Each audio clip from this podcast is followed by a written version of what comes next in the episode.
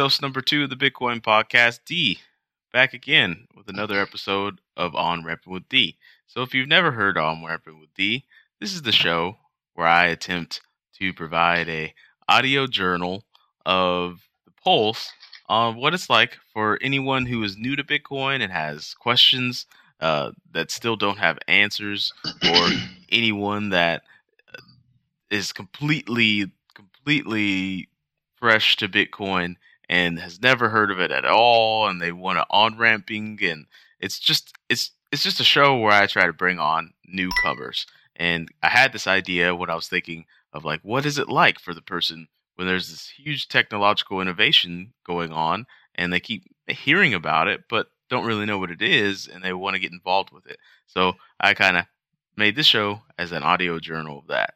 And so we've got another guest on the show today who wants to be on ramped, and I will let him tell his history and and tell introduce himself right now. What's going on, guys? Um, I'm Brandon Bradshaw. I'm from Missouri, St. Louis area. What? Uh, I was originally introduced into Bitcoin probably senior year of my high school. Um, I was listening to a different podcast and they were talking about it and then a couple years later, I was hanging out with some of my friends. And then the word Bitcoin came up. I'd kind of forgot about it. I thought it was cool. Didn't really think it was going to be a thing back then. Uh, looked into it a little bit. And then next thing you know, I hear people talking about it. And I'm like, wait, wait, what did you say? Did you just say Bitcoin? They're like, yeah. And then, then I was like, oh, wow. Times have changed. Oh, yeah. And uh, so I guess I just kind of wanted to get involved in there. I mean, ever since I started looking into it again, it's kind of become an obsession at this point. Yeah, it can quickly become that way. So, funny story my entire extended family is from St. Louis, and I actually spend really? a lot of time in St. Louis. Yeah. Um, I go to St. Louis at least once a year. Um, my grandma lives, uh, what's the name of that road? I don't know the name of the road, but yeah, man, I go to St. Louis all the time. So it's a like pretty what cool area is she in? Like like downtown area or outside a little bit? Not downtown. It's outside a little bit. Um, Halls Halls Ferry is that the name of the road she lives off of? Uh, yeah, I think I know what you're talking about. I'm kind of from like St. Charles area, so a little bit farther than that, but okay. Yeah, she's she's man, that's crazy. It's a small world. Like my entire yeah. family's from St. Louis. I'll be out in St. Louis in July, right? Actually, so hell yeah. So, um, but anyways, um, yeah, Bitcoin. It's an obsession. Um, it became my obsession to the point where we ended up making that show, and it is still my obsession. So, what I'd like to know is a lot of this show is trying to answer questions that you have.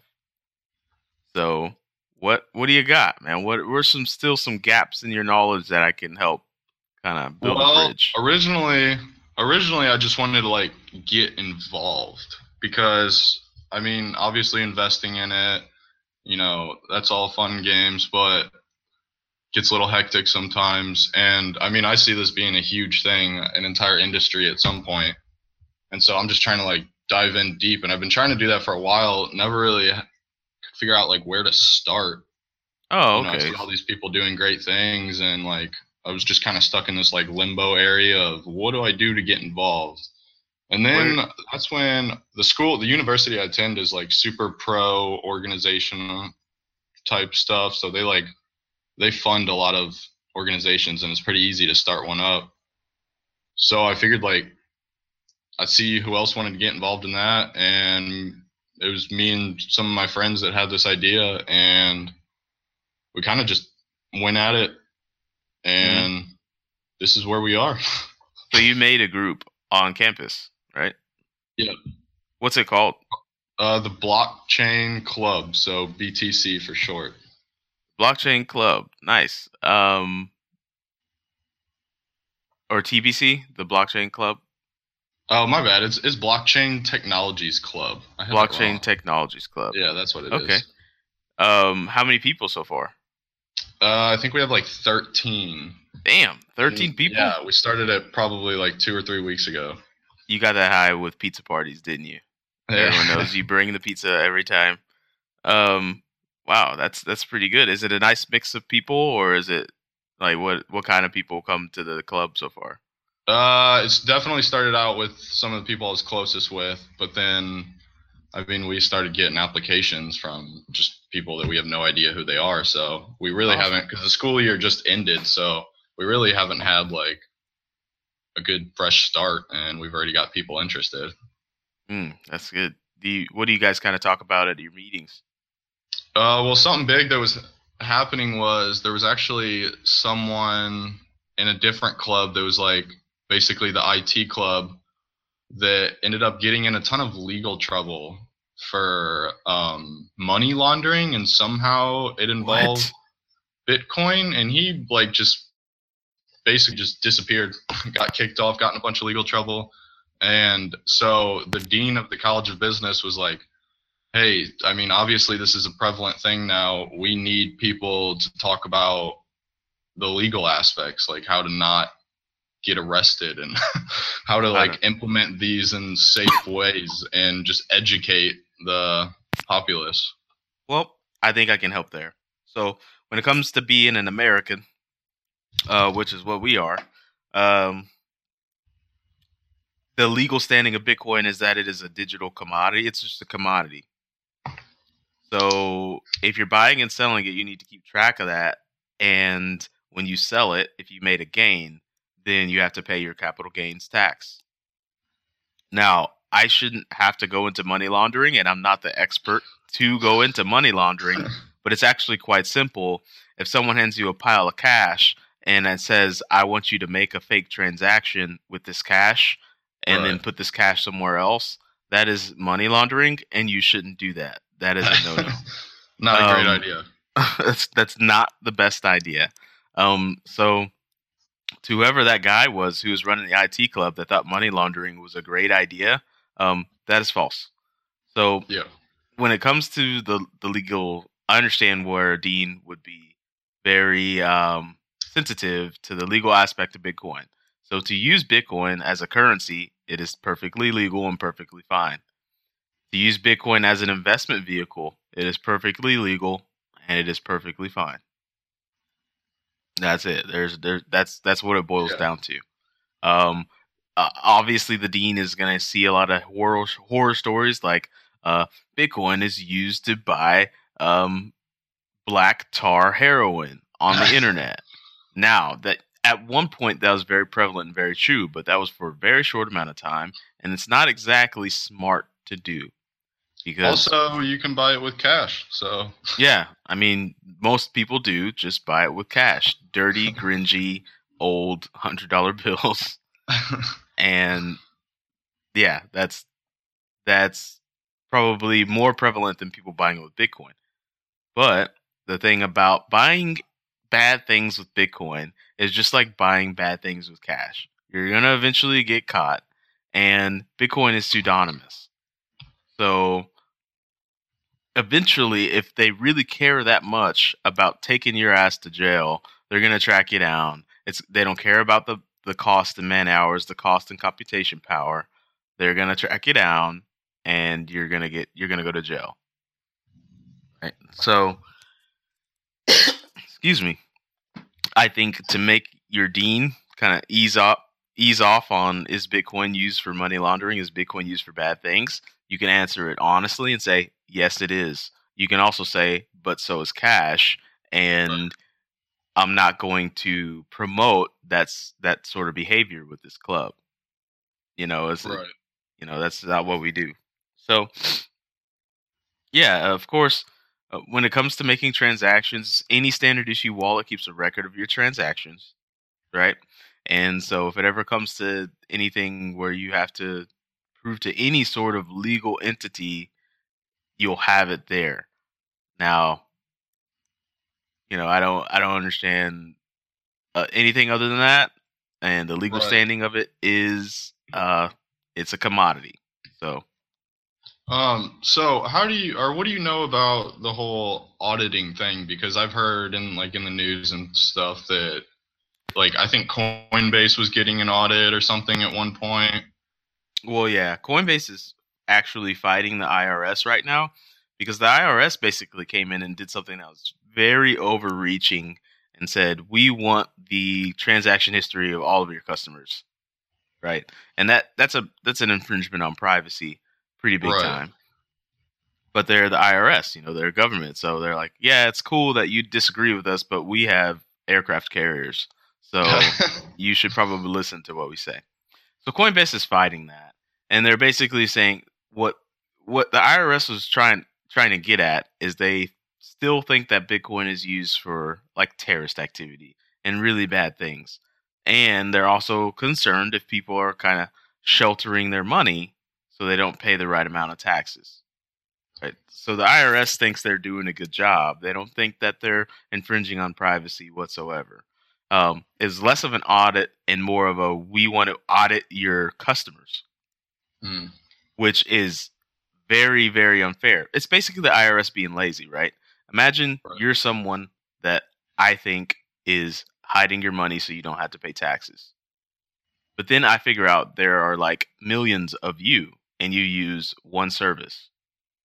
Well, instead of me doing the due diligence and spending all the resources and manpower, I'm going to go to Coinbase because I know that there are millions of Brandons that are doing the same thing. I suspect them of doing the same. I'm going to go to Coinbase. Now, from a saves me lots of time and money standpoint, it's good on the IRS.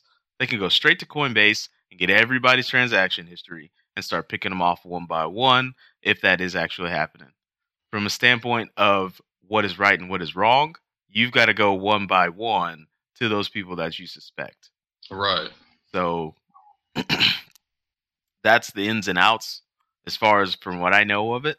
I think that IRS is wrong. I think that if they're if they care, they need to go one one by one.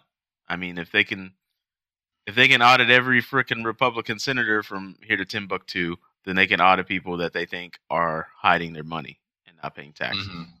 Oh, while we're on that topic, pay your taxes So- um you know like every if when you make a big ticket purchase with bitcoin you need to log it and when it's tax season next season report it as capital gains just just do it like it sucks but paying taxes is a part of life and so just pay your taxes like now, is there a certain amount that,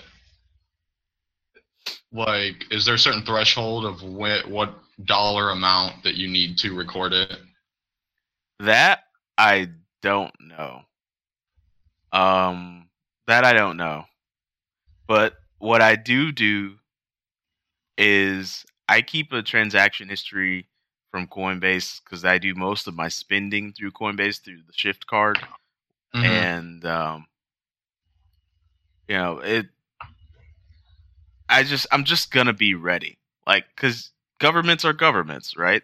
Mhm. And if out of the blue, an entire small group of people starts getting incredibly wealthy from a thing, they're going to try and get some free money from that. That's how governments work. They're like, we're going to come get those taxes. So just keep your transaction history updated and keep a good idea of how much money you owe in taxes and just pay it. Like, there's really no way around it. If you don't pay it now, they're going to make you pay it later. That's going to be even worse. Yeah. So, that's the first time I've kind of given that advice. Um, I would say just keep it in Bitcoin and you don't have to worry about capital gains at all. Like, if you just keep it as an investment and you never sell it, you always just stay. You don't have to file taxes until you sell it. So, um, yeah, that's that's kind of where I'm there. I am there. Yeah. So what else you got? Uh, how? What do you think about all like the altcoin bubble? Altcoin bubble. Um, because I know there's a lot of like, especially with people in my group, there's a lot of coins that we find much more interesting than Bitcoin and Ethereum itself. Mm, not Ethereum, but Litecoin and. oh yeah, man. other Like, the, I'm to the I'm to the point now where I'm going to stop calling them altcoins and start calling Right. them digital assets because that's what they are. They're a digital asset that has high functionality in a digital realm, and and that's just what they do. I'm I'm a fan. At first, I thought Bitcoin could do all. Bitcoin could do everything, but I think absolutionism and absolutist thoughts are kind of dumb and unwise to begin with. Mhm. Like you can't ever say everything is this or everything is that because you know that that's false. There's always going to be something that negates that. And so I think these digital assets that are coming on board that do very very very needed things um I don't think they're going anywhere. Uh I especially think Ethereum should stop being called an altcoin. It should just be a digital asset because it does something that Bitcoin can't do right now. And even if Rootstock, the sidechain, comes on that supposedly is going to allow you to do Ethereum like functions on Bitcoin, it's almost like Ethereum was the first mover there. Like, so where Bitcoin was the first mover for a currency and for proof of work, Ethereum was the first mover for smart contracts and basically adding very basic logic to transactions. I mean, that's the main difference. Right, and I don't I don't want to call anything an alt altcoin that's I mean like Digibyte. They now have a partnership with Counter Strike, League of Legends, um, Minecraft, Yep. and like a few games to some people. And I think Sia Coin or or SYS Coin, however you say Syscoin? that. Yeah, I think so, they're doing something with Microsoft now. Yeah. I mean, partner with them. yeah, that there are these digital assets that have a high function. You know, Bitcoin can't do it all. And to think that Bitcoin could do it all would almost be like thinking that you don't have physical constraints or algorithmic constraints on its system right now. Like, we know Bitcoin's going to get an upgrade. Hopefully, Right. it comes soon. But right now, Bitcoin has constraints, and these other assets are filling that void. So, my thoughts on it is make sure you get yourself a portfolio. So, sign up for Prism when it starts up.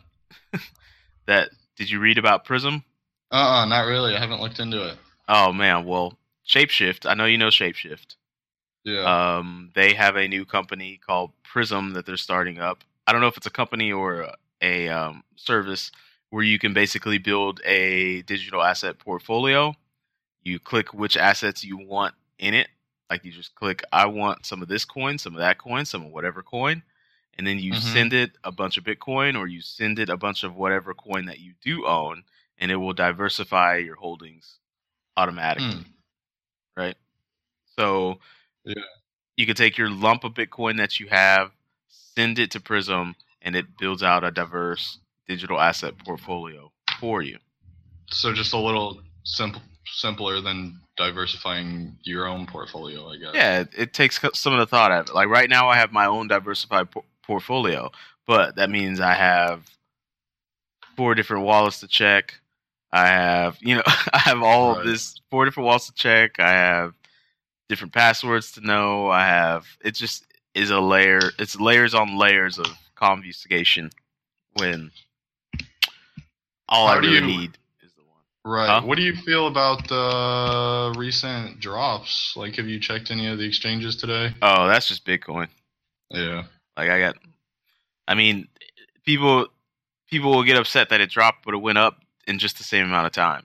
It went up like eight hundred dollars in two days. Like it's ridiculous how that happens, but that's part of having a risky investment. Now, And now, one to run into, I've heard people like, "Oh, Bitcoin, this and that. It's not an investment. You don't get dividends." I mean, uh, that I mean, yeah, they're talking about very specific types of investments. right. um, like mainly blue chips give you dividends. Um, some funds give you dividends, but Bitcoin is a is a more of a currency. So if you invest in gold, you're not going to get paid in dividends. You just get paid if gold appreciates in value. Right. So they're kind of thinking of it incorrectly. That's that's a good comparison. Like it's a it's a purchasing power kind of thing. Like Yeah. right now, Bitcoin has two thousand dollars roughly of purchasing power. Mhm. That's one whole Bitcoin, right? Um, gold has what fourteen hundred a gram or an ounce of gold worth of purchasing power. It's not necessarily like a stock. And when we before we started the interview, you said when a Bitcoin was ten dollars a share. Well, it's not in shares. Bitcoin isn't in shares. Right. It's like a currency. So it's like it costs ten dollars for a whole Bitcoin, just like it costs one point some odd dollars for Canadian money. Like there's just Yeah. an exchange.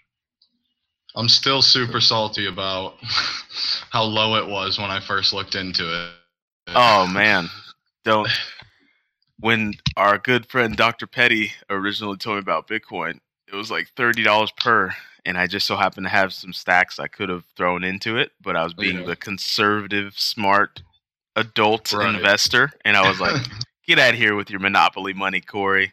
I don't want that bullshit." But uh, yeah, now this be leads a me to the wealthy man. question- Huh? My bad. Now, now this leads me to the question: How do you feel about this whole um, digital gold, uh, Digix, or I don't even know how you what Digix. it's called? No, I'm unfamiliar with Digix. Um, is that a different asset, different digital Yeah, asset? it's just another one of those small coins that I don't. If you go to their website, it's got a bunch of fancy, you know, talk, but I don't. I just don't know how I feel about it. I mean, they say it's backed by gold or something as well. I think that kind of defeats the purpose. Don't really understand it. I don't know. You know, I don't want to talk about things I don't know. I should I Right. should probably um, do a little research on it. Um, mainly, I'm still trying to learn everything there is to know about Bitcoin Right. and about Ethereum. Now, I know a good amount about Litecoin because I mined it, but um, that's kind of my wheelhouse. Um, I Mhm. think some of these digital assets are great, and when I see one that um, is worthwhile, like I'll I'll throw a little money at it. But that one, I don't know anything about. Yeah, that's just something I saw. You should Um, educate me, educate people in the Slack. I'll bring it up and see what they say, just because like I don't really know anything about it either. But some people seem to like it.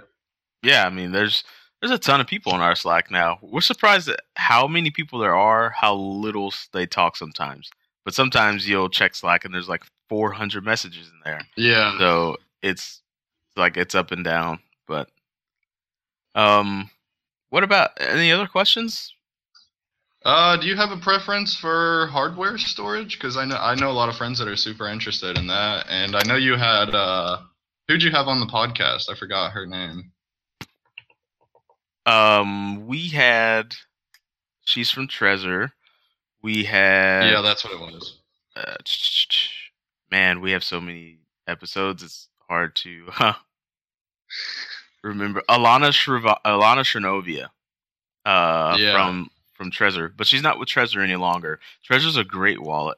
Um, I think right now I'm leaning towards Ledger. Uh, Ledger's doing some bang bang up job right now. Um, let's see. Uh, we got Ledger. Ledger does a good job. Trezor does a good job. I have a Keep Key. I love Keep Key. Um, it's very user friendly. Uh, but Keep Key is kind of like I don't think they're doing too hot as far as from selling a lot of those keep keys standpoint. Yeah. So, you know, that is what it is. Uh, when I do switch, it's probably going to be to Ledger or Ledger Blue. Um, yeah, man, I would say, I would say Ledger, Trezor, Keep Key. Those are my top three. Uh, but Ledger's winning the game right now. Ledger Minis, Ledger Blues.